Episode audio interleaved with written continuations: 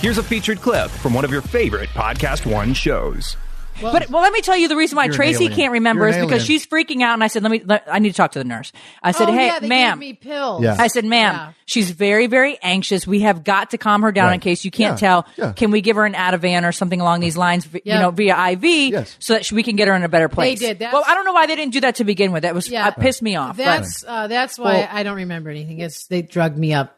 Yeah. Right away, I because a she's lot of crying people, and as you stuff. know, and you've experienced. I think a lot of people in that in that field, in that professional field, lack some empathy. They see it as a profession. They enter it as a profession, Yeah. but they lack empathy for the patient, and they're like, ah, you know, just just handle it or whatever. But everybody handles everything Mm-hmm. differently, right? So you have to be very understanding and very empathetic for people. Well, all my nurses were really, really sweet and nice, but like Kim did tell them, and then KJ got on the phone, and I, and I was like.